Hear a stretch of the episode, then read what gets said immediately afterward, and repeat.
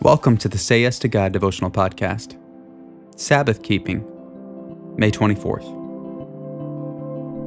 You shall keep my Sabbaths and reverence my sanctuary.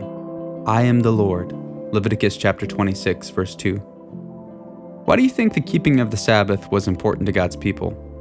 He included it in the Ten Commandments. Remember the Sabbath day, to keep it holy.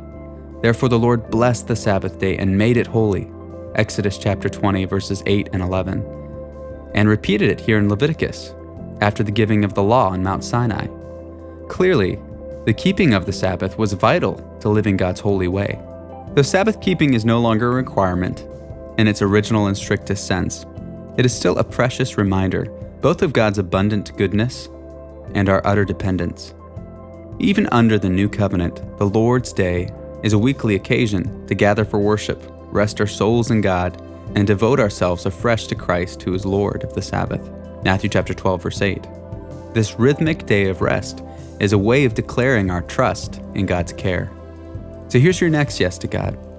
How do you keep, observe the Sabbath?